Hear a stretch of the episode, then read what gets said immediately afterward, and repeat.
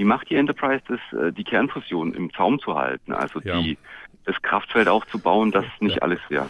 Ja, wir müssen da so, wir müssen uns da jetzt erstmal auf die Basis definieren, von der aus wir argumentieren. Ich habe zum Beispiel auch in meinem Buch ausschließlich die Filme und die Serien als Basis genommen. Nicht irgendwelche Sekundärliteratur, die es dann auch noch gibt, wo irgendwas beschrieben wird. Und in den Filmen wird das eigentlich nie genauer erklärt. Aber es ist schon realistisch anzunehmen, dass wenn man schon einen Impulsantrieb hat, mit dem man auch ein bisschen schneller fliegen kann, dann muss das Kernfusion sein. Geht gar nicht anders. Äh, das kann man sich überlegen. Also aus verschiedenen physikalischen Gründen kommt raus, es wird nur die Kernfusion möglich sein, uns mit einem Impulsantrieb zu versorgen, mit dem wir halbwegs schnell unterwegs sind, sodass wir vielleicht in einer ganz vernünftigen Zeit, wie vielleicht 30 Jahre, Jahre oder so zum nächsten Stern hinkommen, was auch schon eine lange Zeit natürlich wäre. Aber immerhin würde da ein Mensch dann noch hinkommen.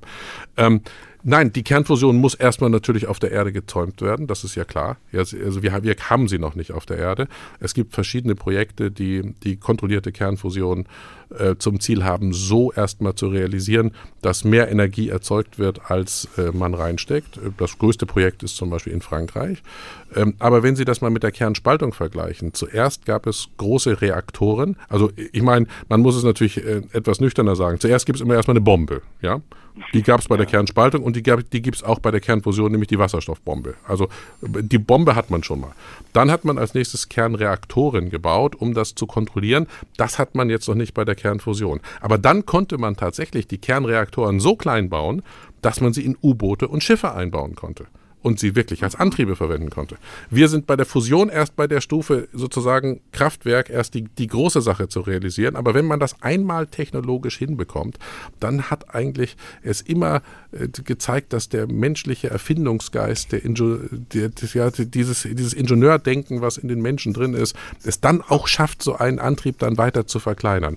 Und natürlich muss das ein verkleinerter Fusionsantrieb dann sein, den wir dann in der Zukunft vielleicht realisieren. Ich meine, da bin ich jetzt gar nicht so pessimistisch. Bis zum 22., 23. Jahrhundert ist ja noch ein bisschen Zeit, um das hinzukriegen.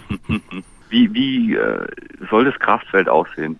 Ist es nur magnetisch oder was kann dann noch so sein? Ähm, ja, das also das kann ich Ihnen jetzt gar nicht sagen, wie so ein Kraftfeld aussieht. Es ist aber Fakt, dass wenn Sie wenn Sie äh, wenn Sie Atome oder Ionen fusionieren wollen, dann müssen Sie die natürlich zunächst ähm, müssen Sie ja die Abstoßungskräfte überwinden. Das heißt, Sie brauchen da schon relativ hohe Temperaturen.